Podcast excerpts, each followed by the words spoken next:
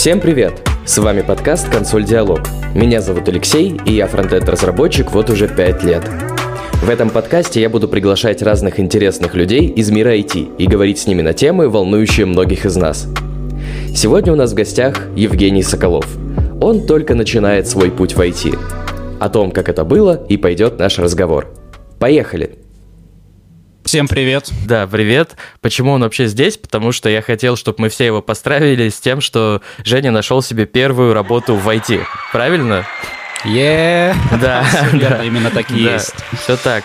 Да, мы с Женей, сразу скажу, очень давно знакомы, очень давно дружим, через многое вместе прошли, поэтому... Да, точно. Да, поэтому некоторые вопросы будут, ну, наверное, для нас с ним звучать странно, потому что я какие-то ответы знаю, какие-то нет, но здесь уже просто интересно для всех тех, кто планирует приходить в IT, приходить в фронтенд, в частности, узнать, как это, какие пути есть для этого, как это можно сделать. Да, я первым делом хочу сказать тебе спасибо, что предложил пообщаться. И еще раз говорю всем привет. На самом деле самому было бы интересно поделиться своей историей, интересно послушать твои мысли, услышать твою историю. Но отвечая на твой вопрос, хочу сказать отдельно, вот сделать акцент на том, что я пришел в IT, будучи абсолютно отдаленным от всего этого человеком, ты знаешь, то есть я никогда до этого не изучал те же HTML, CSS и прочее, да, то есть единственное, что я делал, это какие-то компьютерные игры, и то я никогда не был, что называется, задротом, да, то есть у меня были другие хобби, другие увлечения, я за компом никогда особо не засиживался, вот, и до этого я работал в продажах, то есть постоянно общался с людьми. И в один момент, где-то после окончания универа, я 3 года проработал в продажах, понял, что начинаю перегорать. Где-то еще год проработаю, да, но это максимум, а дальше я не знаю, что делать и как, да. Угу. Поэтому я решил попробовать себя в новой сфере, в новом направлении. Подумал, что HR, да, было бы интересным для меня направлением. Посоветовался с сестрой своей старшей, и она говорит: а что ты идешь в HR-то, попробуй в IT-HR. Это сейчас актуально, это сейчас прогрессивно, и при этом не обязательно, насколько я слышала, говорит она мне, быть айтишником, чтобы, ну, занять позицию IT-HR. IT-рекрутер ты имеешь в виду, да? Вот это то, что IT-рекрутер, да. Рекрутер, да-да-да. Именно так. Я погуглил инфу, и я понял, что все это реально. Устроился довольно быстро именно на позицию IT-рекрутера в компанию местную. Проработав 2 недели, я уже в целом понял, что многие мои стереотипы касательно IT-сферы, они были ошибочны, а они были, эти стереотипы, по той причине, что, ну, во-первых, очень распространенный стереотип, что айтишники в общении довольно замкнутые, довольно странные, да, и на самом деле это вообще не так, потому что я проработал всего месяц на должности IT-рекрутера, но за этот месяц у меня не было ни одного какого-то неприятного диалога, а общался я очень много, и, ну, мне кажется, это о чем-то это говорит. Ага. То есть все эти стереотипы ушли из моей головы. Также я начал чувствовать интерес к этой сфере, да, я действительно общался с этими людьми, они были дико заинтересованы, и я понял, что процесс их работы, это такая прокачка себя. Я стал чувствовать к этому интерес и решил попробовать вообще, насколько это реально изучить какие-то технологии, да, связанные с IT. Я понял для себя, что не обязательно иметь какой-то диплом, не знаю, информационные технологии. Я понял, что сфера реально открыта для новых кадров. Действительно, есть дефицит кадров, и можно попробовать. Вот, поэтому я дома, еще будучи IT-рекрутером, нашел несколько видеороликов, почитал информацию, там база HTML, CSS, понял, что это прикольно. Вот у меня тут в браузере какой-то результат получается, какие-то квадратики, кружочки, и я как раз связался с тобой, поделился своей мыслью, может быть, мне вот уволиться и потратить время на обучение и развиваться в этом направлении, и ты меня поддержал, за это большое спасибо. Таким образом, я... Да, без проблем. Да, и решился на этот шаг, полностью ушел из сферы продаж, перестал быть IT-рекрутером и 3 месяца занимался дома, но как бы действительно старался не заниматься фигней, а по такому графику, как бы рабочему, да, с 10 до 7 вечера, с 10 утра до 7 вечера я сидел, занимался, ну, понятное дело, с какими-то перерывами, и результат был, то есть я поставил себе цель 3 месяца, через 3 месяца найти работу, но нашел работу, получается, через 3 месяца и там 3 недели. Вот так в целом неплохо, по-моему. Ну да, вполне вот такая неплохо. История. Я это уточняющие еще какие-то вопросы позадаю, просто тоже интересно. Получается, что ты вообще как бы уволился в никуда, да? То есть ты остался... Ну вот это слово, у него есть коннотации не очень хорошие, но фактически ты остался безработным, правильно? И там 3 месяца посвятил вот именно на то, чтобы изучить какие-то вещи, вот связанные с твоей будущей желаемой профессией, правильно? Да, все верно, и на самом деле вот хотел бы пояснить, что в моем случае, в моей ситуации я мог так поступить, потому что у меня была финансовая подушка еще с тех времен, когда я работал в продажах, и я на эти деньги мог спокойно жить там, месяца 4, я думаю, ну, примерно так.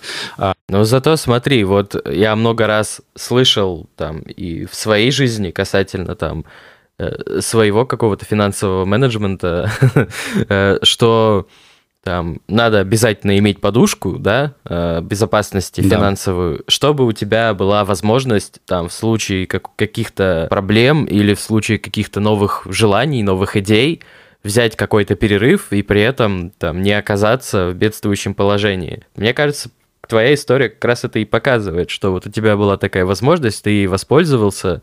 Но тут уже, знаешь, следующая тема, что очень важно эту возможность не просрать, да, то есть можно же как-то уйти там и такой, я буду готовиться, я буду изучать, вот я по графику буду работать, учить какие-то вещи, в чем-то разбираться, и ты с утра такой встал, позавтракал, сел, открыл там, не знаю, learn.javascript.ru, да, и такой, ой, минуточку, а мне от Ютуба уведомление прилетело, там, не знаю, новый выпуск шоу про выращивание помидоров на балконе, и ты обнаруживаешь себя уже там, в полночь, как ты смотришь историю, там, не знаю, похождение Александра Македонского, и ты такой, блин, что-то день не задался, ну ладно, завтра начну, и завтра повторяется та же история.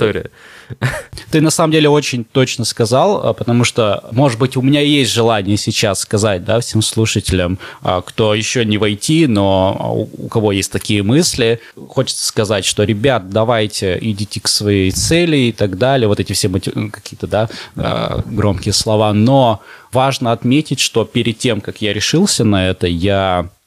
ну, где-то в течение недели изучал этот вопрос, то есть, во-первых, сам себе, да, неоднократно задал вопрос, смогу ли я это затащить, то есть действительно ли смогу 3 месяца сидеть заниматься, не брошу ли я это, не перестанет ли мне это быть интересным спустя месяц, и вот такие вещи, то есть это не так, что я психанул и ушел с работы, уволился в никуда. Вот, такого не было. Потом я выбирал курсы, у меня был вопрос, мне брать какие-то курсы или заниматься самостоятельно, но про это могу подробнее потом рассказать. Но сам факт, что, мне кажется, от человека это зависит. Смотри, вот ты просто очень интересную тему затронул, я сейчас так просто с тебя не слезу. Ты сказал, что да, ты там постарался ответить на вопрос, там, не перегорю ли я там через месяц этим делом? Вот очень правильный вопрос. Я убежден искренне, что на него ответить себе невозможно. Ну, типа ты как бы сейчас, смотри, ты начинаешь что-то новое делать на таком состоянии подъема, да? То есть тебе какая-то идея дает энергию для старта. Ну, я рассуждаю со своей колокольни, естественно, вот, поэтому я так и говорю. И ты этим горишь. Вот мне кажется, что в этих условиях ответить себе на этот вопрос честно довольно сложно. Вот, можешь как-то рассказать поподробнее вот про это? Вот как ты именно анализировал вот эти вот риски, если можно так сказать? Хороший вопрос ты задал, и это сложная тема, я даже сейчас стал забывать. Прошло всего 3 месяца, да, я уже, ну 4, а я уже стал забывать тот период. Я, скорее всего, в данном случае как раз возвращался в прошлое, оглядывался на прошлый опыт. И я вообще в целом проанализировал все свои хобби, какие у меня есть. Я понял, что ни одно из этих хобби я не бросил на данный момент, вот целиком. Вот. И я подумал, что вот статистика довольно неплохая, оглядываясь в прошлое. И думаю, что в целом, если эта идея ко мне пришла, то ок, я справлюсь. Вот так. Поэтому я, наверное, посоветую людям вот такой способ тоже попробовать. Ага, то есть, ну, что-то на уровне прецедента, да, что вот в моей жизни было такое. Вот. Еще, кстати, наверное, важно сказать, что я, когда думал о том, чтобы переходить в IT, я проанализировал, какие еще направления могли бы быть неинтересны, в каких направлениях бы я мог себя попробовать, и понял, что таких на горизонте направлений нет. Ну да. Ты говорил, что ты бы там, вот до того, как ты начал говорить, что нужно все проанализировать, да, все взвесить, там и финансовое положение, еще какое-то, ты сказал, что ты с удовольствием бы говорил что-то в стиле там «Ребята, идите там к своей мечте, да, там, да, если вам интересно, пробуйте» и так далее. Это на самом деле большая редкость сейчас такое услышать. Вот, да, тема, которую я хочу поднять, в частности, это то, что типа сейчас, ну вот, я как-то проскользнул там, да, вот, когда устраивался на первую работу, я проскользнул вот этот этап, когда IT был уже, знаешь, вот уже модный, но еще не на страшном каком-то хайпе. Вот сейчас есть впечатление, есть впечатление, что IT, ну это просто там номер один по там, что там родители желают в будущем своим детям, что вот попасть в IT. И прям все про это говорят, и куча людей из моего окружения, включая тебя, они рано или поздно говорят эту фразу, что я тут, кстати, учу Python, я тут, кстати, учу JavaScript, я тут там C-Sharp, еще что-нибудь. Ну, чаще всего это Python и JS. И эффект уже виден. Тоже вот в моем окружении есть люди, которые, когда слышат от очередного друга, что я там учу какой-то язык, собираюсь вкатываться в IT, знаешь, начинается типа «И ты туда же! Еще один! Да сколько ж можно!» И вот даже в последнее время в интернете очень часто мелькает слово «вайтишник». Ну, вот типа от «войти» «войти», насколько я понимаю. «Вайтишник». Ну, собственно, это цикличность какого-то хайпа в интернете, так совсем было, что что-то появляется, оно становится популярным, потом становится мега популярным, и тут же приходят нонконформисты. Вот сейчас ощущение, что IT на этой стадии, когда, ну, вот этот нонконформизм приходит, и начинается вот эта история, что типа, да, это айтишники, да, там от них никакого толка, там пришли все за баблом, там ничего-то им не надо, думают, что это там какие-то легкие бабки, вот это вот все. И к чему я это? Я это не к тому, чтобы тут тебя полить чем-нибудь. Я это к тому, что ты это замечал, и если замечал, то какое у тебя к этому отношение? Вот что ты об этом думаешь? Это на тебя как-то влияет или нет? Ты на самом деле очень правильно сказал, очень точно, действительно, сейчас такие идеи есть, и я бы хотел сразу расставить все точки над и сказать, что действительно, как бы, ну, в моем случае зарплаты в IT играет для меня роль, то есть правильнее вот именно карьерный рост, то есть если оглядываться на какие-то другие профессии, да тот же, вот возьмем, допустим, бы я остался в IT-рекрутинге, да, мое первое повышение было бы, вероятно, года через 2. работы. В случае с IT я понимаю, что все в моих руках, я могу, там, скажем так, подучить какие-то технологии, расширить свой стек технологий, да, и претендовать на повышение в зарплате раньше, да. То есть, как бы в этом плане действительно мне нравится идти. Вот. Но это сразу скажу, что это зависит от многого. От компании, от даже направления внутри айтишки, в которой ты работаешь. Вот. То есть, это как бы да, но как бы и нет. Вот, это все, я тут встрял, продолжай. Да, а вообще вот так в процессе моего обучения, нет, я не сталкивался с тем, чтобы, ну как бы, наверное... Все же адекватность берет верх, и в любом случае новички всегда есть в любом деле, и другое дело, что эти новички должны стараться, чтобы перейти на следующий уровень. На самом деле вот все эти слухи, они ведь тоже, ну как бы вот вся эта тема, да, она тоже не на ровном месте возникла, я говорю про вот этих айтишников, да, потому что я когда работал в IT-рекрутинге, мне реально попадались кандидаты, которые только-только закончили обучение в каком-то, ну, в каком-то, например, да даже в любой другой школе, которые, соответственно, ну, не выше джунов, вот 99%, что это так, и они просят там ЗП 80 тысяч рублей. То есть... А это на фронтенд, ну, да, это именно? Довольно... Ну, это, по-моему, был Python, если я не ошибаюсь, но сам факт, что даже джун, питонист в ЕКБ... столько, ну, не стоит.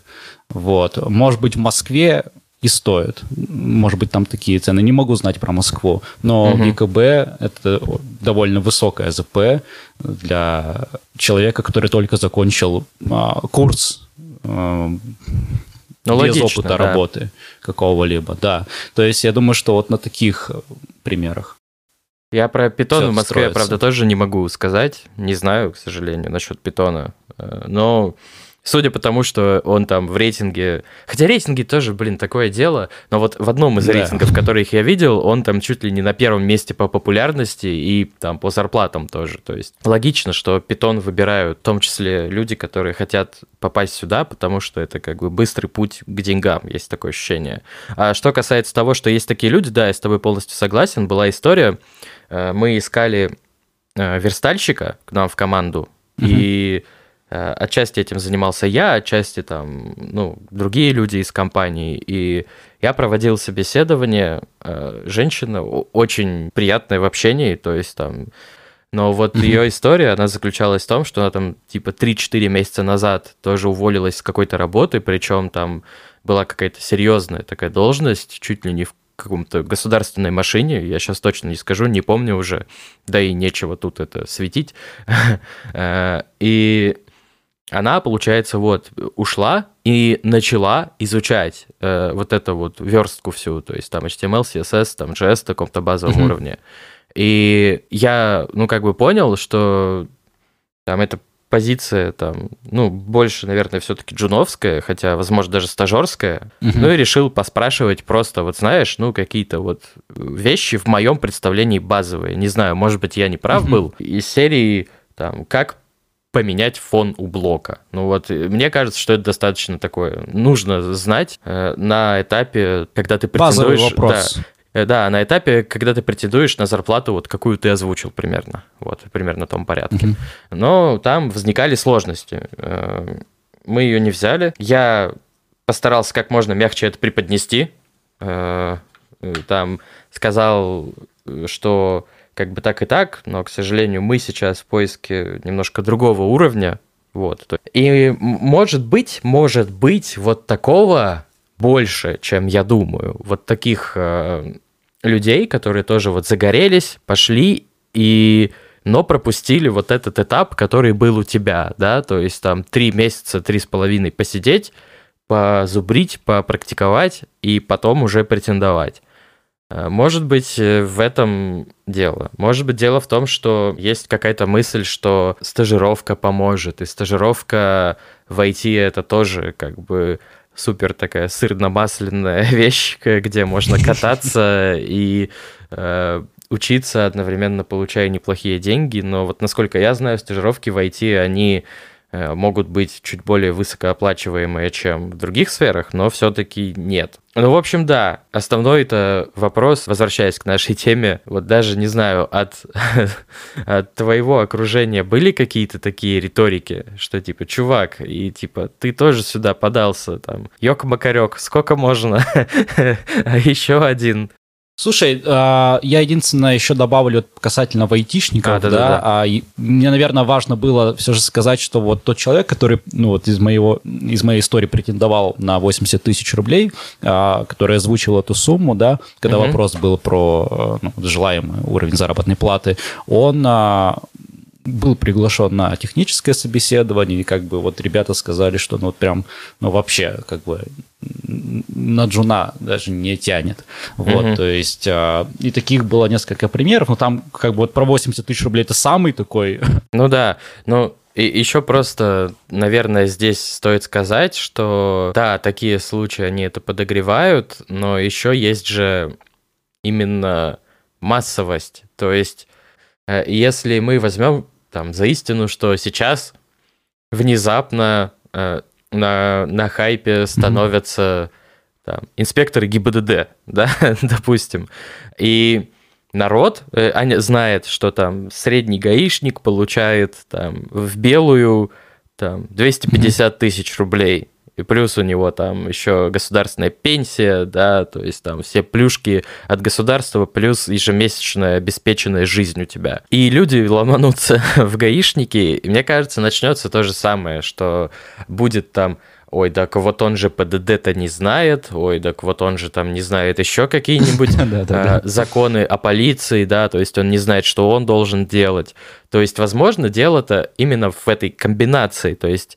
к комбинации там новичков, вот совсем новичков, плюс дикая массовость, дикая захайпованность. И дело-то, может быть, даже не в айтишке, а в том, что вот так все. И будь там на месте айтишки другая сфера, было бы примерно то же самое. Вот как думаешь, в этом есть смысл вообще, в том, что я говорю? Да, конечно, я думаю, в этом есть смысл. Люди, которые уже устоялись в этой сфере, действительно, они могут проявлять некоторую такую агрессию ко всем новичкам, да, ко всем зеленым новичкам, которые хотят присоединиться, да, к этой отрасли. Не знаю, с чем это связано, да, какой-то такой феномен. Но я в то же время думаю, что человек, который вот так отзывается в комментах, да, он может неплохо поладить с новичком, который пришел в компанию.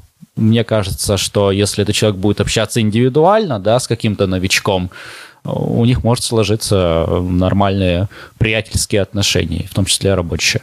Я согласен с твоими мыслями, но есть вот ощущение, что как бы вот эта первая стена, да, которая в общении стоит при начале общения, она будет пробита только там при условии, что этот приходящий новичок пройдет какую-то собственную внутреннюю проверку вот этого там сеньора помидора. Вот это, опять же, то, что уже не раз упоминалось в других там подкастах, в каких-то текстах, что есть некое, да, вот это представление о достаточных вменяемых знаниях, то есть вот что вот там этот джун, он как бы вообще у него нет вменяемых знаний, вот, да, вот мы с тобой тоже это слышали в «Докторе-коте», по-моему. Да-да-да.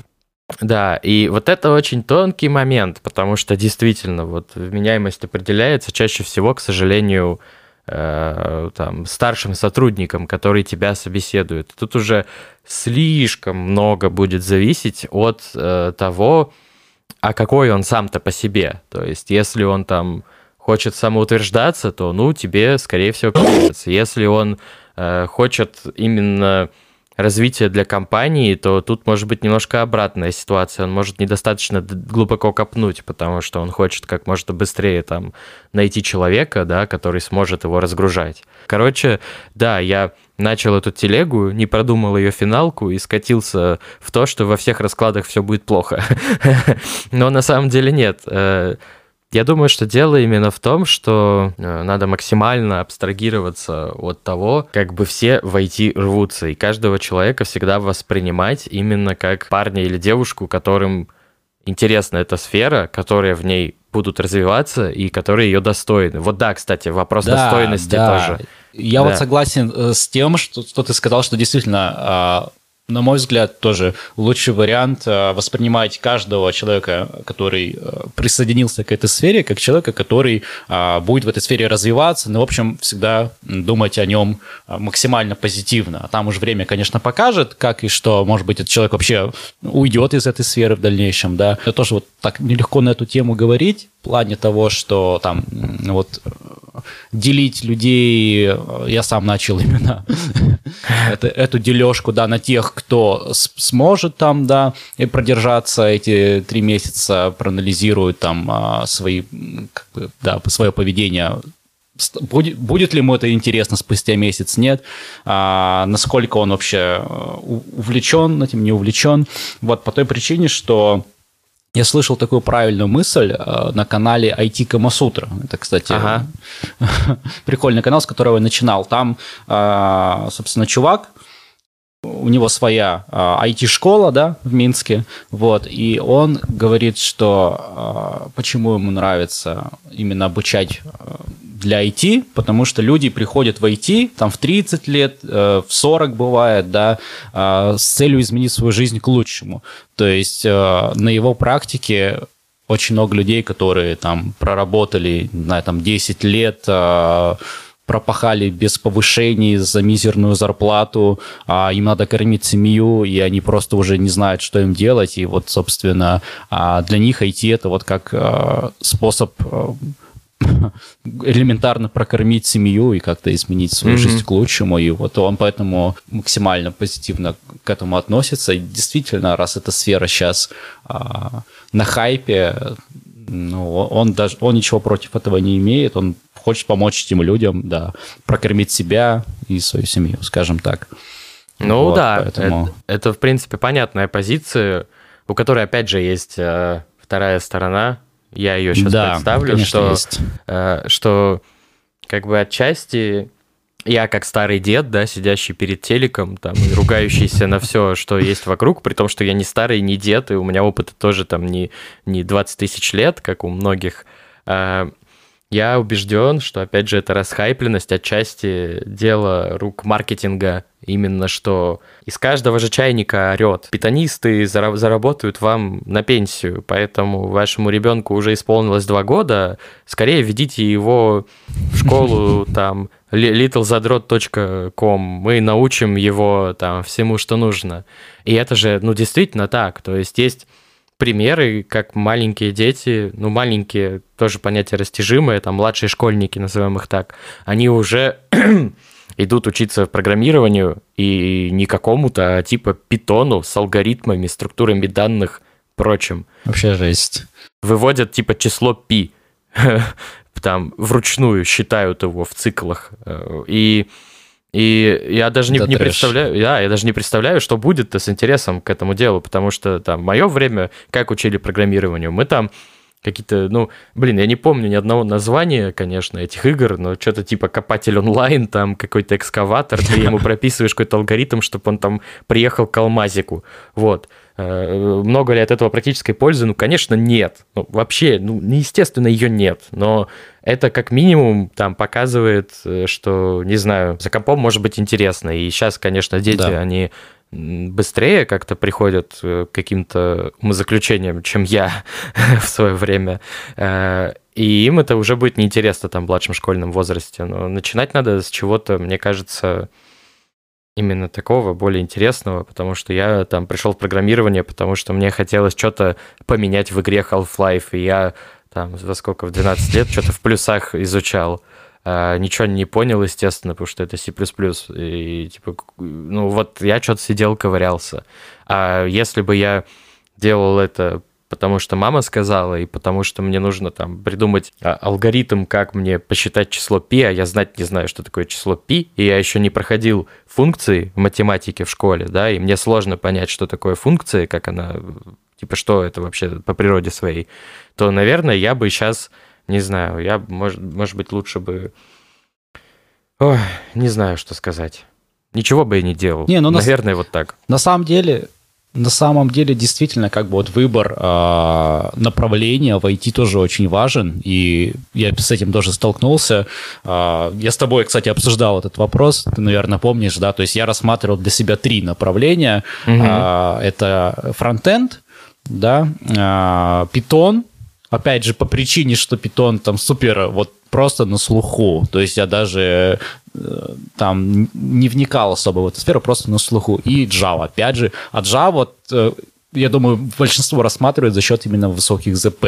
Вот, но как бы проанализировав вот эти три направления, я все же выбрал фронтенд, потому что, ну, как многие говорят, я с этим, думаю, соглашусь, что для входа в IT фронтенд довольно прост, скажем так, но опять же, какие-то базовые вещи, HTML, CSS, я думаю, легче, да, изучить, вот, и набраться уверенности, что я смог это сделать, и окей, там меня ждет JS, но я и с этим справлюсь, я ведь справился с HTML или CSS, да, вот, поэтому я лично выбрал фронтенд, вот, но я в то же время думаю, что если человек начнет изучать Python, там, Java ту же самую, да, то и приложит нужные, ну, должные усилия, то у него получится. Ну, конечно, да. Следующая тема, да, немножко связана с предыдущей, как мне кажется. Вот ты выбрал фронтенд. А это, если мы срежем верхний пласт мемов в айтишке, да, верхний слой, где шутят над айтишниками и прочим, мы окажемся на прекрасном и очень толстом, грязном и смердящем пласте языкосрачей, то есть... Там на уровне Simple Dimple круче нет, Pop-It круче, но только замени на название языков. И здесь хочется сказать, что фронтендеры-то не особо пользуются общественной любовью. Не знаю, замечал ты это или нет. Да, замечал. Но я с этим сталкивался и продолжаю сталкиваться до сих пор. Например, я слышал фразы там в каких-то обсуждениях, там, я говорю, вот надо сделать такую-то штуку, давайте, я, там, например, я ее могу сделать. На что мне отвечают, типа, нет, это лучше передать на бэк, пусть это делают программисты. Вот, понимаешь, да? Да, программисты. Да. И получается, что как бы даже когда не хотят указывать на то, что фронтендер не программист, с чем я, наверное, сразу скажу отчасти чуть-чуть согласен, не всегда, но иногда это утверждение может быть правильным, но еще даже как бы когда-то уже, казалось бы, себя немножечко зарекомендовал, да, и там даже что-то на серверном JavaScript писал, вот этот Node.js и что-то еще, то все равно нет-нет, да, и в твое окошечко камушек-то прилетает. Поэтому, да, интересно, как ты к этому относишься? Есть ли у тебя какой-то внутренний конфликт, связанный с этим? Или это чисто, ну, там, пусть, там, неважно, что говорят крысы за спиной у кисы.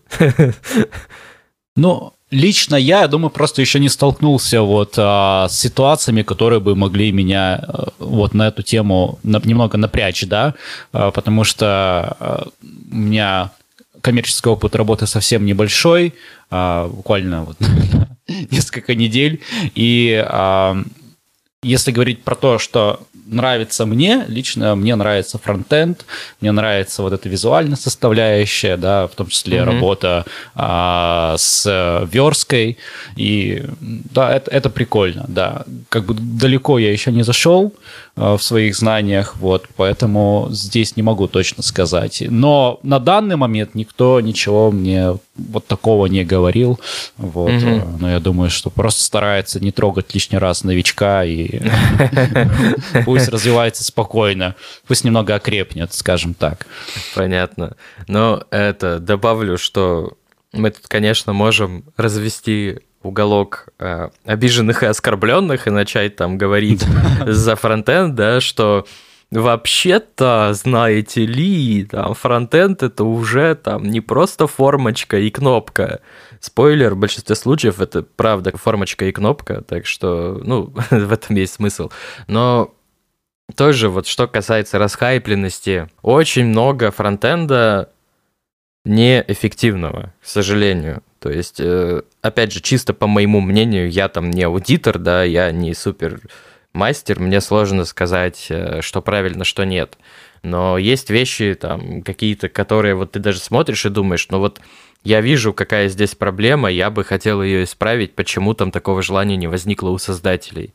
Яркий пример, я вот заказывал как-то в этом году, это все, это максимально точная дата, которую я могу сказать, потому что я не помню, но в этом году я заказывал там родителям по какому-то поводу, по-моему, суши в какой-то екатеринбургской доставке. И там была формочка заказа, где ты указываешь время доставки в таком маленьком поле, его еще сложно заметить, но в целом к этому нет претензий. Но прикол такой, что я вот все заполнил, а потом заметил, что я не выбрал город. То есть он Москву показывал. Что странно, он дал мне выбрать екатеринбургский адрес. Ну ладно, как бы окей, тоже в целом. Я там прокрутил вверх, выбрал город Екатеринбург, убедился, что там состав доставки не изменился, да, что там все те же сеты какие-то, все те же продукты. Ну и нажал «Заказать».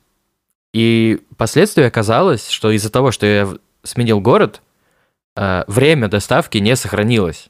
Оно сбросилось. Вот. Понятно. И, ну, и как бы это, естественно, там вызвало у меня недоумение, особенно там в день, когда его должны были доставить, я там позвонил родителям, спросил, вот там к вам должен был приехать небольшой презент, есть, нету, они говорят, нет, нету, ничего нет. Большое нихуя, да. Да, приехало большое нихуя, там бесстрашный ничего его привез, бесстрашный никто. Да, и я такой, типа, что, как? Начал, естественно, сразу звонить там в поддержку этого сайта, типа, ко-ко-ко, почему там, где мой заказ, когда его привезут, и... Они сказали там, ну, у вас там из серии интервал указан с полуночи до полуночи следующий. Я такой, там, ни хрена себе, типа, это что такое? Ну, и, в общем, там еще наложилось то, что не очень хорошо, на мой взгляд, опять же, отработал клиентский сервис, да, то есть они как бы могли понять, что у меня есть проблема, и как-то попытаться ее решить. Ну, и, в общем, в какой-то момент она меня довела совершенно вот до ручки совсем, и... Я там уже сказал, что вы там мне рассказываете, у вас вот так-то это все сделано, у вас там это все сбросилось. Я еще заранее посмотрел, на чем написан их сайт, он написан на React. Да, с React. Она не знала, с кем связалась. Да, ты выбрала неправильный дом. А я как бы знаю, что в React надо уметь хорошо работать с состоянием, там, бла-бла-бла, вот это вот всякая херня профессиональная. Ну, в общем, не очень красиво с моей стороны, но я действительно там... был на взводе из-за всей этой ситуации. В общем, вот только после этого это сработало. Я там связался еще с другим человеком из их компании. Проблему решили. Вообще, вот в целом я уже хочу добавить, что это вообще отдельно, да, такая тема касательно вот бизнеса и IT. Но вот касательно вот твоей истории, да, то есть есть вероятность, что данная компания, я не могу точно знать, могу только предположить, что обратилась вот для написания сайта, возможно, к фрилансеру, вот, который, возможно, компания пожалела денег и, соответственно, наняла не очень опытного человека, который вот сделал такой продукт. Знаешь, что даже просто могли... не уследить. То есть, ну, ошибки там делают все, это нормально.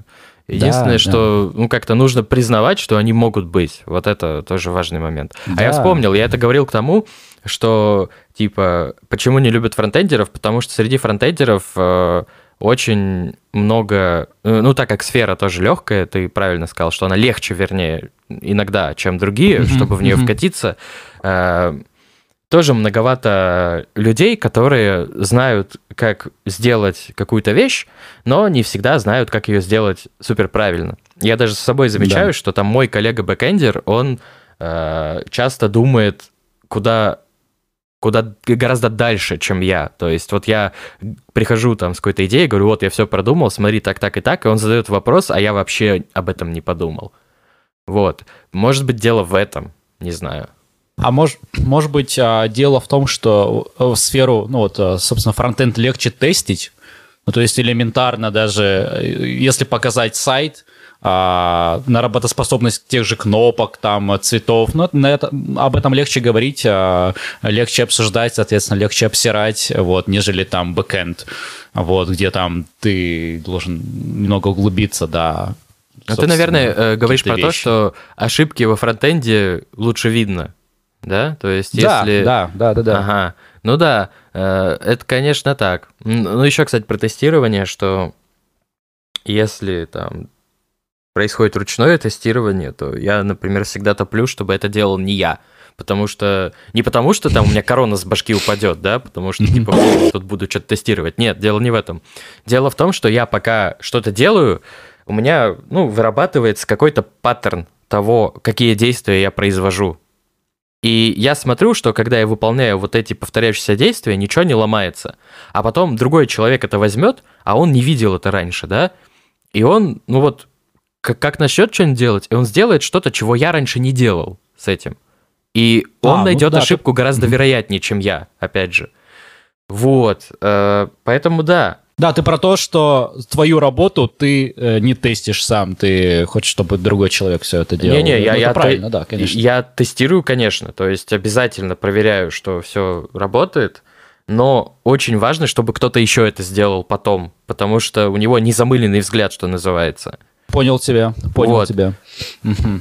Но ты сказал очень правильную мысль, я раньше не думал, что действительно... Фронтенд, он на то и фронтенд, что его видно, а, соответственно, все ошибки в нем тоже видно. И что даже часто бывает справедливо, что ошибки бэкенда видно на фронтенде, и как бы ты это же обидно. Да, и ты как член команды, да, ты, естественно, понимаешь, что это не твой косяк, а пользователь, когда видит что-то, что идет не так, даже если там ошибка хорошо обрабатывается, да, и у тебя выскакивает там окошечко красивое, которое сигнализирует о том, что произошла ошибка, пользователь, он ни в коем случае не обязан понимать, что пошло не так. Но прилетит тебе, потому что ну, у тебя же ошибка выскочила, что ты тут рассказываешь-то, а? А? Что написал-то? Написать-то без ошибок не мог, что ли, нормально? И тут от этого тоже, что фронтендеры там глупые, потому что вот у них постоянно ошибки сыпятся. Что там? Они разве могут что-то умное это сделать? Нет. Формочку наклепал и сидит довольный. Ест свой смузи. Мне кажется, да. Из-за того, что именно ошибки легче найти в этом как раз. Вот причина вот этого гона на фронтенд, собственно. Ну да, я хотел очень не разводить уголок обиженных и оскорбленных, но в итоге все равно развели. Начали оправдываться. Ну что ж, еще вот из этого блока про языкосрачи последнее, что хотел узнать. Вот ты говорил, выбирал там Python, Java, JavaScript. Ты вообще долго сомневался, что лучше выбрать? На самом деле нет, я недолго думал по той причине, что... Недолго сомневался, правильно сказать. По той причине, что, во-первых, я опять же минимизировал риск. То есть, выбрав фронтенд, я минимизировал риск бросить это занятие. То есть, ну, действительно... Очень много информации о том, что Java не самый там, подходящий язык для входа, да, в IT. Он объективно сложнее, чем там, фронтенд. И я подумал, что ну, я могу бросить в таком случае, да, там, через месяц, через два, если что-то пойдет не так. Да. Во-вторых, в целом, как бы в классе там, 6-7, помню, мы на уроках информатики там рисовали мультики там в Flash, я даже не помню, так, как уже прога называлась, это Масяня еще нарисована вот на этой проге. В те времена, по-моему, еще был Macromedia Flash, а потом Adobe Flash, по-моему, его выкупил. Но я тоже не знаю точно. Вот, поэтому в целом, как бы, мне это было интересно, что больше связано с визуалом, наверное. Вот, плюс я знал, что могу обратиться к тебе, то есть, на самом деле, вот очень многие говорят про то, что важно иметь какого-то ментора, да, человека, который сможет тебе подсказать, вот. Ну, по сути, в итоге я вот посчитал, что я, как бы, старался тебя не доставать сильно вопросами. Но ты не доставал совершенно, это я точно могу сказать. Поэтому в целом, как бы, я бы хотел успокоить людей тем, что если нет среди знакомых, друзей человека, который работает в IT, да, то можно и без этого, я думаю, справиться. Вот. Но все равно для меня это было важно. Поэтому да, на тебя это оказало влияние, выбор, да, что там? Да, это оказало влияние, и суммарно у меня получается, ну, все за фронтенд. Вот, то есть в итоге в случае с другими направлениями Java и Python только какая-то вот заоблачная мысль о высоких зарплатах. Но в то же время я понимал, что я не хочу делать так, что я выложу свое резюме первое и поставлю 80 тысяч рублей. Я так не хочу делать, я стараюсь максимально адекватно оценивать свои знания и, ну, как бы, какие 80 тысяч, чё. А если не секрет, сколько ты поставил? Если хочешь, можешь не отвечать.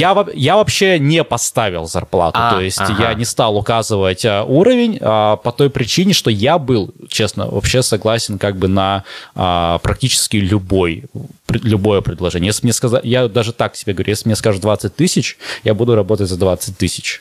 Вот. В итоге мне предложили 30 тысяч. Вот. Меня спросили мои зарплатные ожидания, я сказал, что, ну, как бы, в среднем, чтобы прожить, мне нужно там, ну, 30 тысяч рублей-то точно в месяц.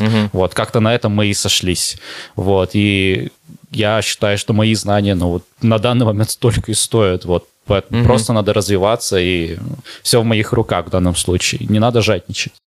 Ну, вот. Хороший ход, очень хороший ход, я тебе скажу, потому что, да, действительно, как вот из, там, опять же, со всех сторон кричат, там, знай себе цену, да, а вот знать себе цену довольно сложно, на самом деле, потому что... Я просто хотел добавить, что вот...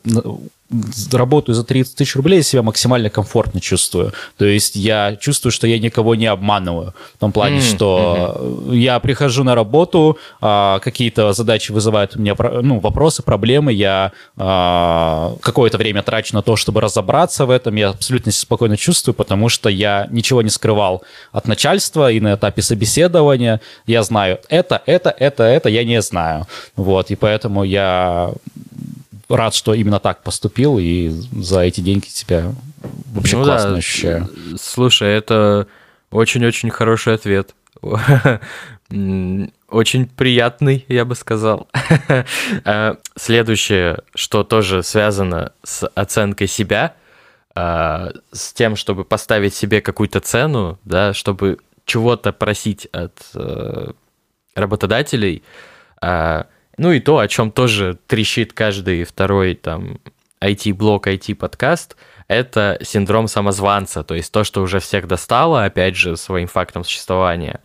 И вот почему хотел с тобой это обсудить, потому что я в какой-то степени через это прошел. Я вначале говорил, что я оказался в айтишке типа почти случайно, но, конечно, не случайно, но не специально, да, как в том видосе.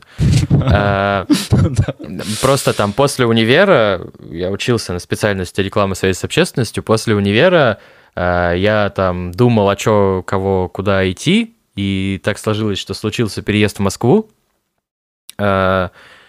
И, ну, я вспомнил, что я вроде там и в школьные, и в универские годы увлекался каким-то написанием кода. В универе там мне стало интересно именно веб, то есть там на каком-то уровне писал на PHP, на каком-то уровне на JS, и подумал, блин, типа, а чё бы там не попробовать хобби превратить в работу, да? Посмотрел еще там вакансии, в глазах появились значки долларов, потому что суммы там, ну, конечно, какие-то невероятные рисовались, но, естественно, я понимал, что я вот сейчас только зарабатывать не буду, потому что, ну, да, ну, потому что вечный это вопрос, а, да кто я вообще, да что у меня, да что я умею, ничего я не умею. Вот, ну, я просто там нашел какую-то работу там, поработал, ну и вот с этого начался такой путь. То есть у меня не было того, что было у тебя, не было цели такой. Mm-hmm. И я прошел через синдром самозванца, потому что там через какой-то момент, там, через пару лет я встречался со знакомым, который, вот знаешь, типа, вот опять же скажу фразу интересную, настоящий программист. То есть он этому учился, он на это там положил всю свою жизнь, и он там работает на нормальных языках, а не на JavaScript, опять же, да, к прошлой теме. И я узнал тогда вот на этой маленькой встрече, мы что-то обсуждали, работы друг друга, и в том числе зарплаты, и в тот момент я узнал, что моя зарплата выше, чем у него. Чуть-чуть, вот не существенно, не там в разы, но немножечко выше. Mm-hmm. И вот это меня ебало прям конкретно, потому что вот я потом пришел домой и еще там несколько дней ходил такой настроение, философия, что типа, как так? То есть я там чел, который просто залез там, потому что это было интересненько, а вот есть чел, который, ну, прям к этому шел. И шел гораздо раньше, чем я. И вот мы здесь, и вот такая ситуация. И, естественно, сразу мысль, что как бы каждый рубль из моей зарплаты, там, надо хорошо подумать, а достоин ли я его. И как этот мем тоже был, что достаточно ли вы хороши для синдрома самозванца? То есть, что ты вообще загоняешься-то? Ты вообще там... Какой синдром самозванца у тебя может быть? Потому что ты вроде как ничего не достиг.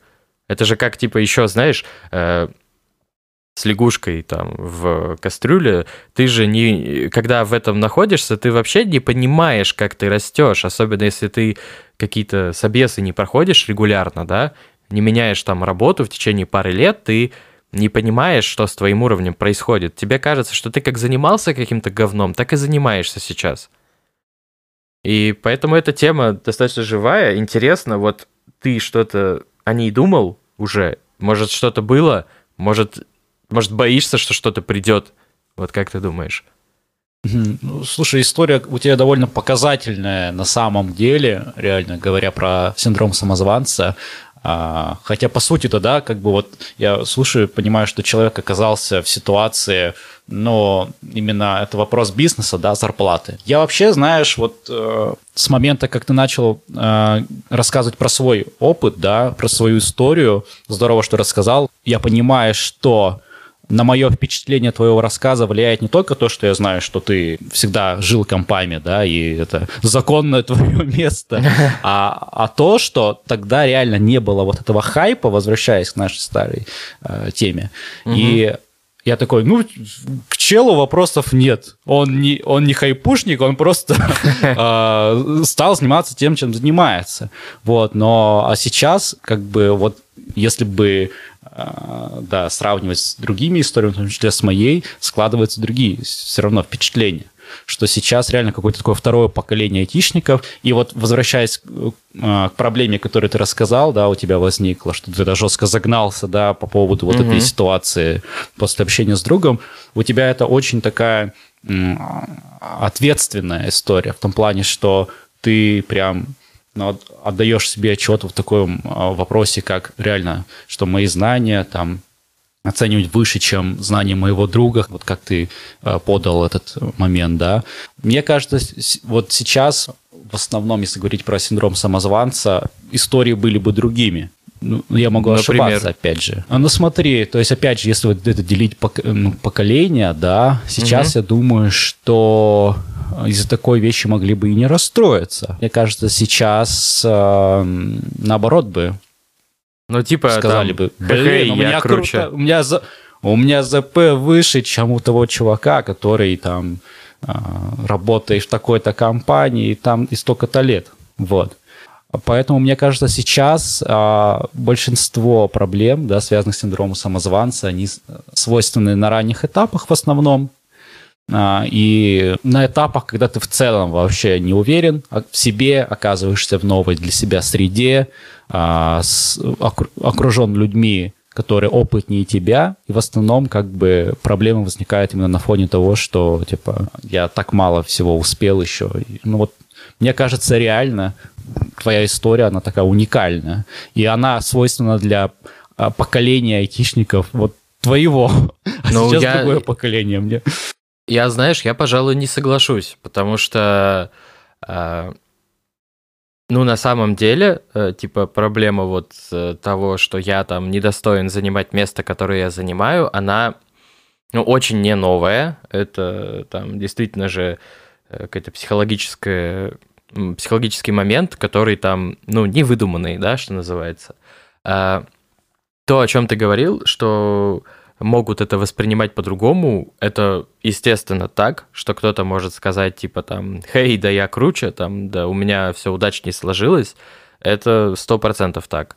Но не согласен я в основном с тем, что сейчас этого больше, потому что это, я уверен, что было и раньше, что... Там кто-то слышит, что там ты зарабатываешь меньше меня, так я типа и пи***й из-за этого. Опять же, вот если как-то слушать какие-то подкасты, читать какие-то статейки, то ты понимаешь, что самозванцев-то много. Ну, типа тех, кто считает себя самозванцами, да, важный момент. Не, конечно, конечно, есть. И очень правильно ты сказал, что это связано там с приходом в новый коллектив, на новое место. Но мне кажется, тут корни даже больше растут именно откуда ты знаешь, что нас приучают практически всю жизнь, ну, по крайней мере, вот опять же со мной так было, и там моими одноклассниками какими-то, школа там начальная. Ну, как-то вот есть такая фишка, что, ну, вот не принято у нас считать себя классным. Вот ты не замечал такое, что...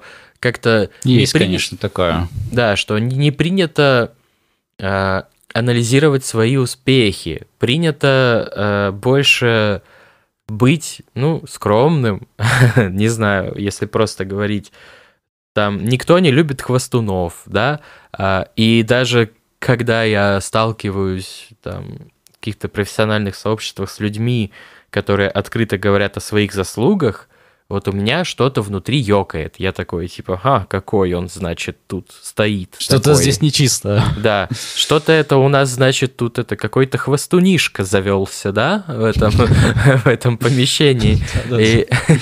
А при том, казалось бы, ну, чел реально там, чел сделал что-то прикольное, чел про это рассказал, чел поделился, чел молодец, по-хорошему-то. Вот у меня вот есть прямо ощущение, что синдром самозванца прежде всего связан с этим.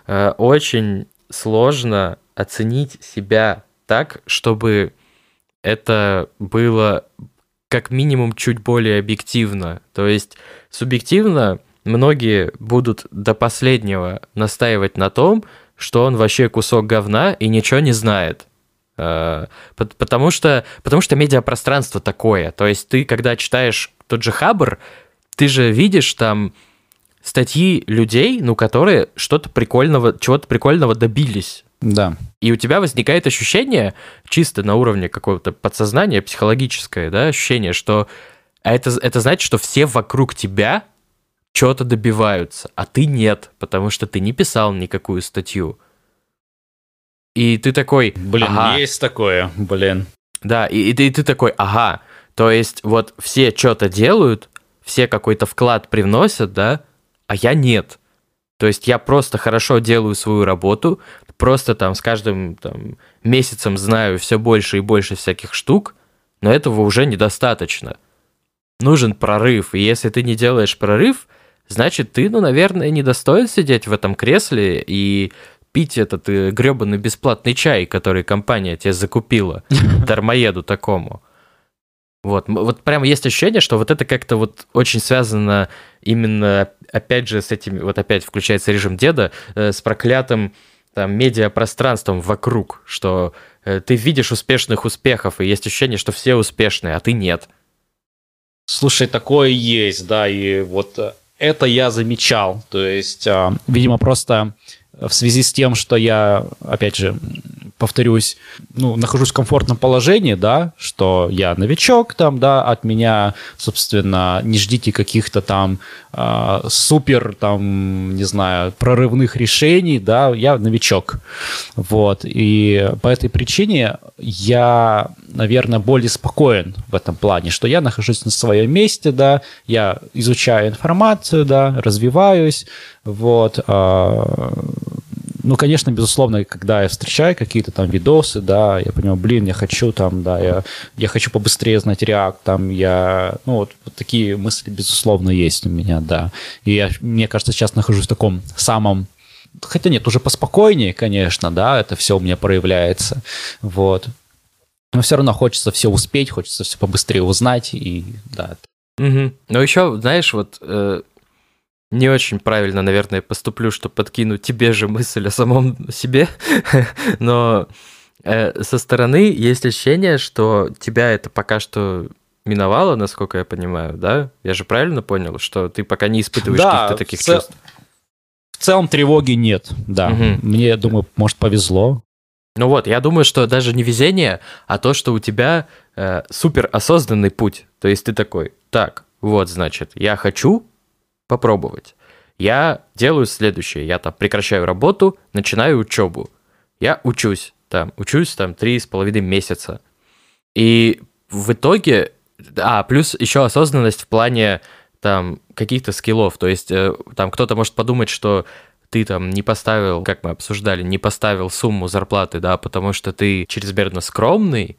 Я не соглашусь с этим, я бы сказал, что ты просто стараешься на данном этапе быть как можно более объективным, потому что, ну... Да, именно так. Да, ты же типа не знаешь, да, сколько вот человек с твоими знаниями на рынке стоит, и я тоже сейчас не знаю, сколько он стоит, и вряд ли кто-то стоит, там, кто-то знает, прошу прощения, кроме рекрутеров каких-нибудь, и то не факт.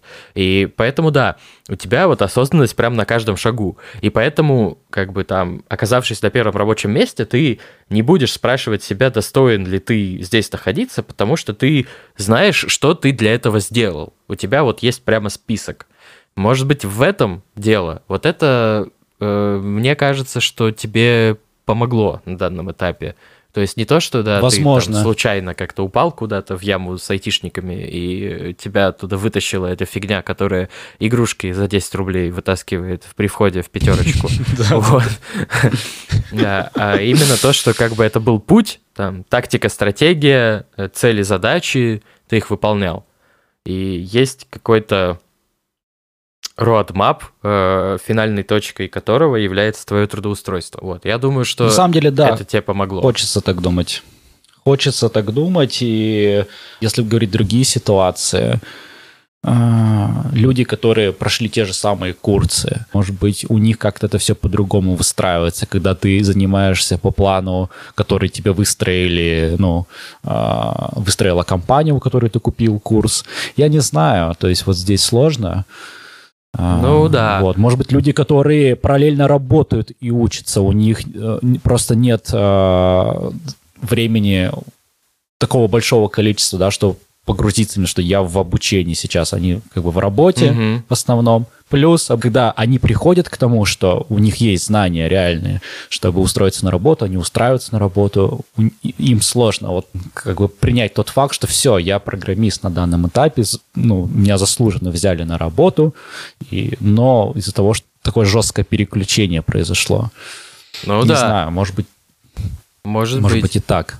А про курсы, кстати, не могу, к сожалению, много сказать про курсы, потому что не имел с ними дел напрямую. Но вот есть тоже сейчас появилась мысль, что почему у людей после курсов может возникать синдром самозванца, потому что вот как бы да, ты вроде потратил там и силы, и время, и деньги, да, на обучение, но курс закончился, ты выпустился, а вместе с тобой выпустилось еще 20 человек. И ты такой, ага, ну то есть я не один такой, как минимум, да? И рядом со мной стоят там мои коллеги, которые, ну, в принципе, тоже вполне достойные разработчики. И если там меня возьмут на работу, почему взяли именно меня, а не вот там Петьку, моего соседа по парте? Но хотел просто добавить, что вот это очень опасная даже отчасти вещь, когда ты в группе, действительно, там у тебя 20 человек, допустим, и, допустим, складывается так, что ты в группе, ну, не... в топе учащихся, так скажем, по определенным причинам, да, и тебя это уже до того, как ты устроился на работу, начинает немного подавлять. Ну да, ты, типа, а туда значит, ли я это пришел? Это не мое.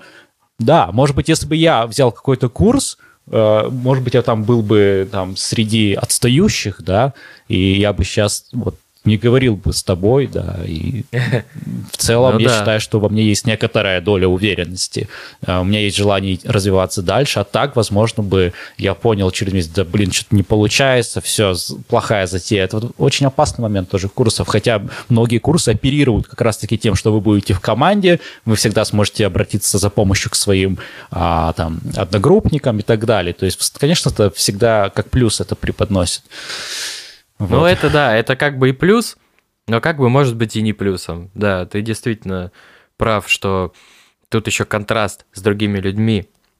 А ведь дело-то все в том, что как бы вот именно начальный этап обучения тебе дается от каких-то уже опытных людей, да, которые, ну, примерно представляют себе там типичный процесс разработки в какой-нибудь фирме, да, что вот там есть Git, вот там есть Webpack, вот там какой-нибудь CSS, там какой-то TypeScript, вот, и ты такой просто пришел, и даже если курс идет там 9 месяцев, да, это все равно инфа, как бы, до которой, ну, не все сразу доходят в плане обучения, то есть не все с этого начинают, а именно в плане психологической уверенности более стабильным ты будешь вот как раз, когда ты один. Вот мне кажется, что это было твое правильное решение, хотя я тебе, по-моему, советовал курс какой-то, насколько я помню.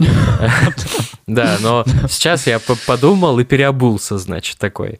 И думаю, что да, наверное, в плане какого-то восприятия себя это гораздо правильнее получилось. Я бы вообще еще добавил про курсы, потому что я уверен, что все новички, кто сейчас заходит в IT, они не могут пройти мимо курсов. И я помню себя, у меня прям было жесткое желание заплатить уже побыстрее за эти курсы, начать обучение. Вот, потому что, и, может быть, некоторая уверенность появляется, что я заплатил, я, да, выучусь. Mm-hmm. Плюс ты просто, ну, довольно напуган тем объемом знаний, которые тебе нужно будет получить. И я помню, мне было очень сложно отказаться от курсов. Я отказался от курсов исключительно вот из финансовых соображений, что я на эти там 100 тысяч рублей буду жить лучше, да, несколько месяцев, нежели сейчас заплачу mm-hmm. за курс. Вот. Плюс, если я решил уволиться с работы, да, и полностью посвятить все свое свободное время обучению, то эти курсы, которые длятся там 9 месяцев, они не для меня, они мне не подходят. Они только по вечерам, они... Программа растянута на 9 месяцев, мне надо за 3 месяца все успеть. Ага. Вот, поэтому это тоже мне помогло отказаться от курсов. И очень советую, да, людям, кто... полностью посвящает все свободное время обучению, подумать, стоит ли брать курсы. Вот. Ну, как подспорье, я думаю, это уже... можно взять, да. Да. И если именно ты хочешь все время этому уделять, то, возможно, надо какие-то специфические поискать. Я не знаю, есть ли такие курсы, которые прям, как знаешь, ну вот не в том формате, что ты описал, в вечернее, да, а именно вот основное время занимают. Вот я не знаю, такие есть или нет, может и есть. Конечно, от человека тоже зависит, то есть если человек не уверен, что ему хватит терпения, да, может быть, продержаться весь курс, дойти до, вот, так скажем, своей цели, да, там, выучить HTML, CSS, да, дойти до JS, то тогда, конечно, надо курс брать, вот. У меня была эта уверенность, поэтому, наверное, мне проще было. Ну вот. Да. Все правильно. Что такое? Но в то же время я вот сейчас думаю, да, что я бы, наверное, был бы готов взять курс для мидла. Угу. То есть, ну вот не знаю, опять же, здесь я еще не успел над этим подумать. Хорошо. Но... В смысле, уже сейчас может... или в перспективе когда-то? Ну, месяца через 3, например, я бы, мне кажется, был готов взять какой-нибудь курс для мидлов по фронту. Хотя, скорее всего, это, может быть, какая-то ловушка очередная. Но вот сейчас я работаю, да, и параллельно обучаться. Мне кажется, вот работать и параллельно обучаться комфортнее, конечно, в рамках курсов. Но это не точно, надо подумать. На самом факт. Да, это уже наши домыслы, учитывая, что мы с тобой не имели дела... Ни я, ни ты с курсами. Да. Ну что ж, хорошо. Но один мой коллега взял такой курс. Ну, единственное, что могу сказать. Он уже с новой работы, да? Курс. Да. Он купил курс для... по питону для мидлов как раз. Вот. И, ну, в целом говорит, что, конечно, времени много отнимает, учитывая, что он еще, ну, такой джун плюс, ну, то есть довольно опытный чувак, ему проще. А так, как бы, многие из его группы, да, там довольно много времени тратят на ДЗ и так далее. Вот. Но в целом он доволен тем, как все происходит, да? Ну да, в целом он доволен, и он понимает, что это будет, ну, большим плюсом к его резюме. В целом, почему бы и нет, действительно. Ну что ж, хорошо, удачи ему. Да, желаем удачи. Это искренне, да. Что ж, прекрасно. Наверное, последнее, что мы с тобой, что хочется затронуть сегодня, потому что у нас и так уже 1,5 часа материала. Как-то уж неприлично пить, да, больше 2 часов. Да, будет очень весело монтировать, я думаю, это дело. Ну ладно. А еще будет более весело, когда никто не дослушает до конца. Ну это уже на их совести, потому что, на мой взгляд, тут много чего полезного мы с тобой напилили. Ну ладно. Согласен, да. Да. Да, последняя тема, которую хочется поднять, это... Конечно же, твоя первая работа, но, как я уже говорил, не будем там вскрывать никакие подноготные темы, потому что, ну, потому что зачем? Гораздо интересней поговорить именно с точки зрения входа в профессию. Вот есть 2 типа людей. Ну нет, типов людей, конечно, гораздо больше. Но вот я наблюдал 2 стратегии, скажем так. Первое – это я не пойду там на какую-то оплачиваемую, потенциально высокооплачиваемую работу, пока не буду уверен, что я ей соответствую. Поэтому я пойду на стажировочку какую-нибудь. А вторая стратегия – это типа к черту все. Я там, если нужно будет, чуть-чуть подпишу, где надо, ну типа без фанатизма, да. Но главное оказаться в условиях реальных боевых, потому что там развитие происходит геометрической прогрессией. Типа ты оказываешься в ситуации, там, либо ты сделаешь, либо ты лошара, и поэтому ты делаешь свою задачу, вот прям носом землю роешь, да, ищешь ответы, и опыта набираешься гораздо быстрее. Насколько я понимаю, ты сейчас не стажер, ты именно джуниор-фронтендер, да? Ну да. То есть там нет, конечно, слова джуниор, да, если вот углубляться, ну, как младший разработчик. Типа ну, младший того, разработчик, да. Ну, то есть ты, у тебя именно не стажировка, у тебя именно должность. Да. И вот вопрос к тебе. Какая у тебя стратегия? Какая тебе кажется более правильной? Ну, смотри, я когда выложил свое резюме, начал смотреть вакансии, столкнулся с тем, что вот я смотрел исключительно по ЕКБ. То есть у меня какая была стратегия, что я сначала ищу работу в ЕКБ, рассматриваю вакансии, потому что я хотел работать с посещением офиса. Я слышал о том, что лучше начинать, посещая офис, общаясь с коллегами, да, с глазу на глаз. Типа обмен опытом? Да, обмен опытом, я с этим согласен, кстати, мне, я реально думаю, что так лучше, я слушаю их разговоры, участвую в их разговорах, и это прикольно. Я думаю, что если бы я работал на удаленке, то я бы, конечно, у меня были бы какие-то созвоны, но общения было бы меньше, вот.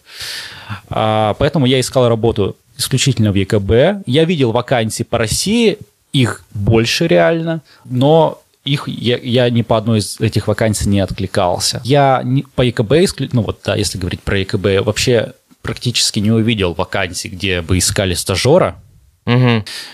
Вот, буквально штуки 4 таких вакансий было. Одна из компаний вообще по такой работала технологии, что там, ребят, привет, спасибо за внимание к нашей вакансии, мы заинтересованы в поиске там новых сотрудников, вот, мы вам скидываем файл с информацией, то есть там реально мы составили вам план обучения, прикрепляем там ссылки на ресурсы, вы готовьтесь. как только вы дойдете до этого пункта, свяжитесь с нами повторно, и мы там вас пригласим на интервью. То есть у них вот такое было. Но у них там надо было React знать, да. То есть они не готовы прям там чувака без нужного количества знаний для них брать, они готовы вот предоставить такую информацию, вот. Но это все неоплачиваемо, соответственно, да, хочешь изучай, хочешь не изучай, но вот это надо. Они немножечко вот так подошли, да, к своей вакансии. А так, что на стажера рассматривал одну такую компанию, в итоге я им написал, и они такие тестовые мне отправили, где там на React надо написать task manager, и, собственно, я задал ему вопрос, а можно ли на стажера к вам, потому что я на данный момент не знаю React, но я не получил от них ответа, а потом я убрал свое резюме, потому что вот устроился в компанию, где сейчас работаю. Ну да, но не очень вежливо с их стороны, но фактически можно сказать, что ответ ты получил, к сожалению. Да, но вообще стоит сказать, что отвечает довольно быстро большинство компаний. Вот, мне кажется, в других сферах процент ответов меньше. Вот, ну, ты и сам говорил, кстати, еще во времена IT-рекрутерства, что кадровый голод довольно сильный, и что, может, в этом дело. Но единственное, что я сейчас уже слышал мысль, что мало именно там каких-то медлов, синьоров, а джунов-то как раз-таки много. Но я думаю, что каждая компания, она понимает потенциал, да, что там, образно говоря, сегодняшний джун — это завтрашний там сильный мидл какой-нибудь. И поэтому, если его разглядеть, то его хочется как-то забрать себе быстрее. Вот интересно, ты предполагал, что ты хочешь больше именно, знаешь, какая-то работа более спокойная, больше обучающая, или вот прямо с места в карьер, ну, там, непонятно, не в суперсложные какие-то вещи, типа там Angular, да, еще что-нибудь, а именно что-то, что уже влияет на продакшн, что называется. То есть твои изменения какие-то видны будут. Вот как тебе больше интересно было?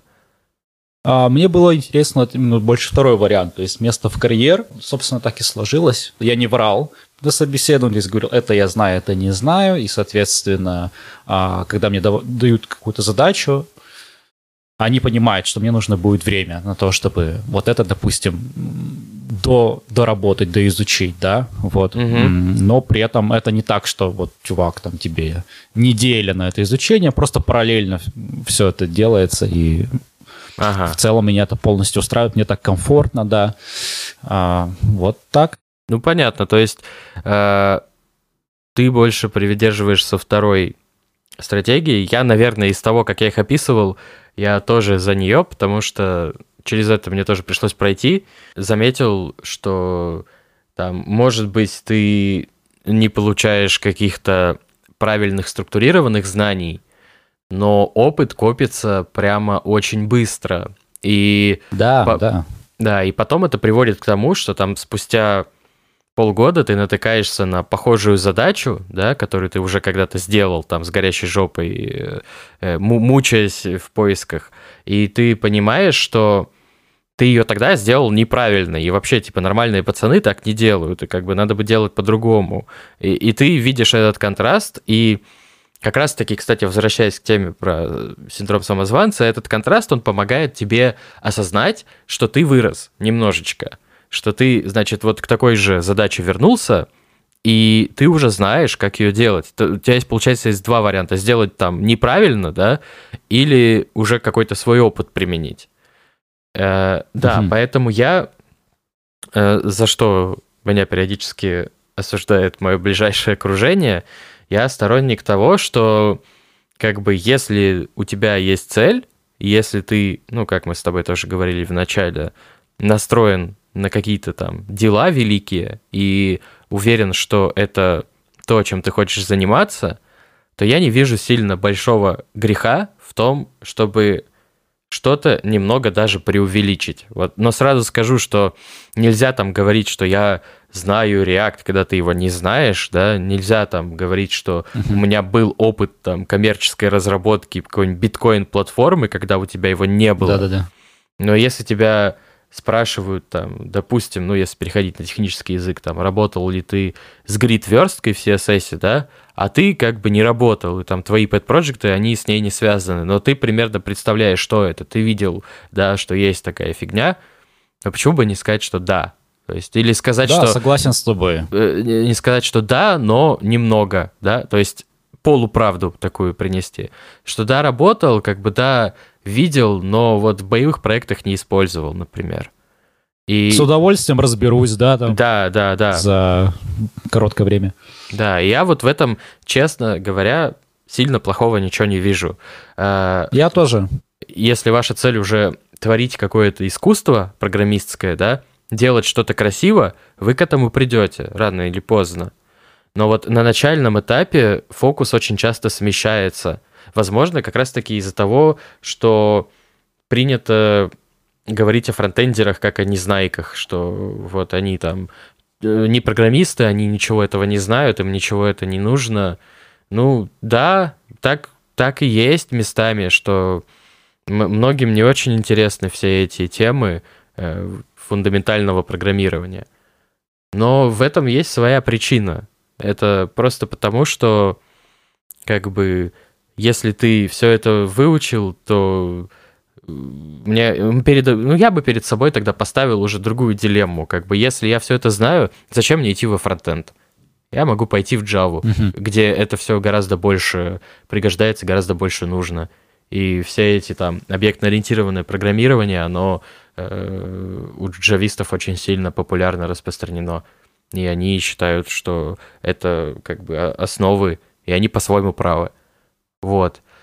Поэтому да, я считаю, что самый правильный вход — это вход резкий, быстрый, но, конечно, без большого количества лжи. То есть ты правильно абсолютно поступил, что говорил, вот то знаю, то не знаю, то изучу, но сейчас не знаю. Вот. Это, наверное, очень самая здравая позиция, которую я видел. Вот. Ну вот, да, поэтому хотелось бы поделиться такой позицией. И я сделал свой вот пэт-проект, с которым вот, ты знаком, собственно, да. И после этого, как только он был закончен, я все выложил резюме с ссылкой на этот пэт-проект.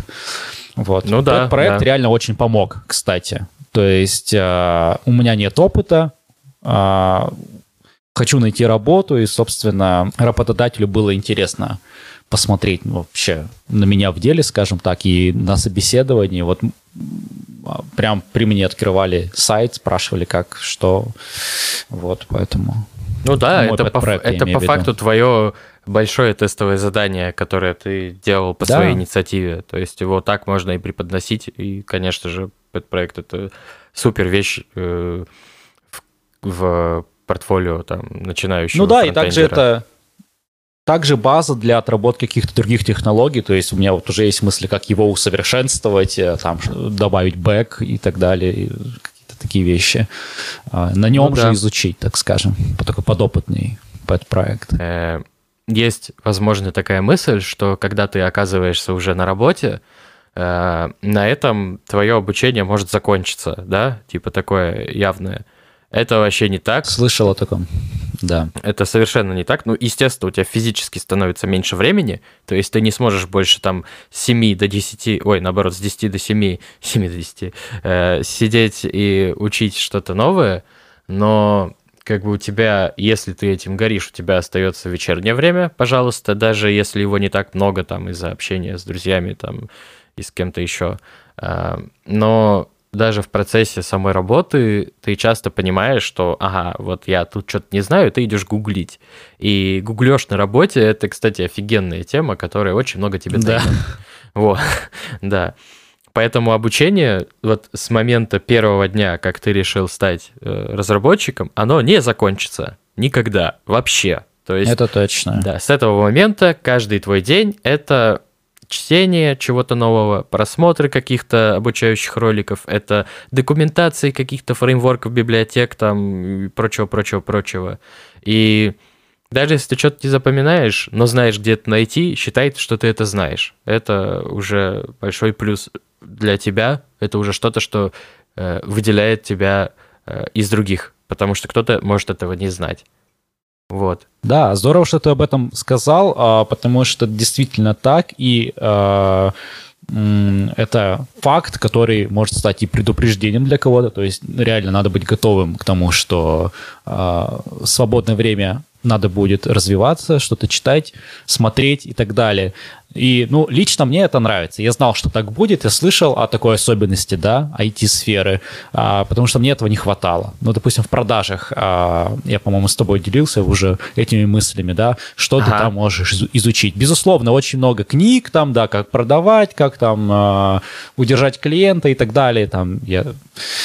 из головы просто называю какие-то факты. Вот, и...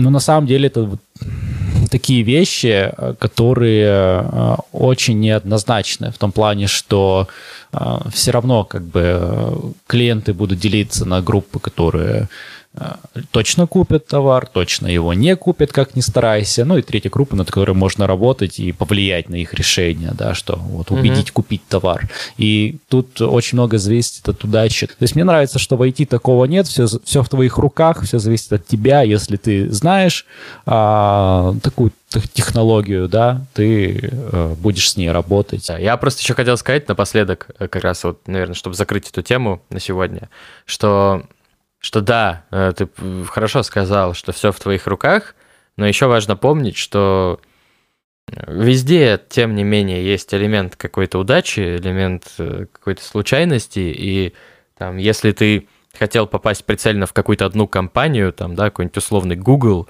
и для этого работал, что-то учился, ну, всегда есть, к сожалению, вероятность, что ты в Google не попадешь. Ну, это просто жизнь такая, тут ничего не поделаешь. Да, конечно. Но...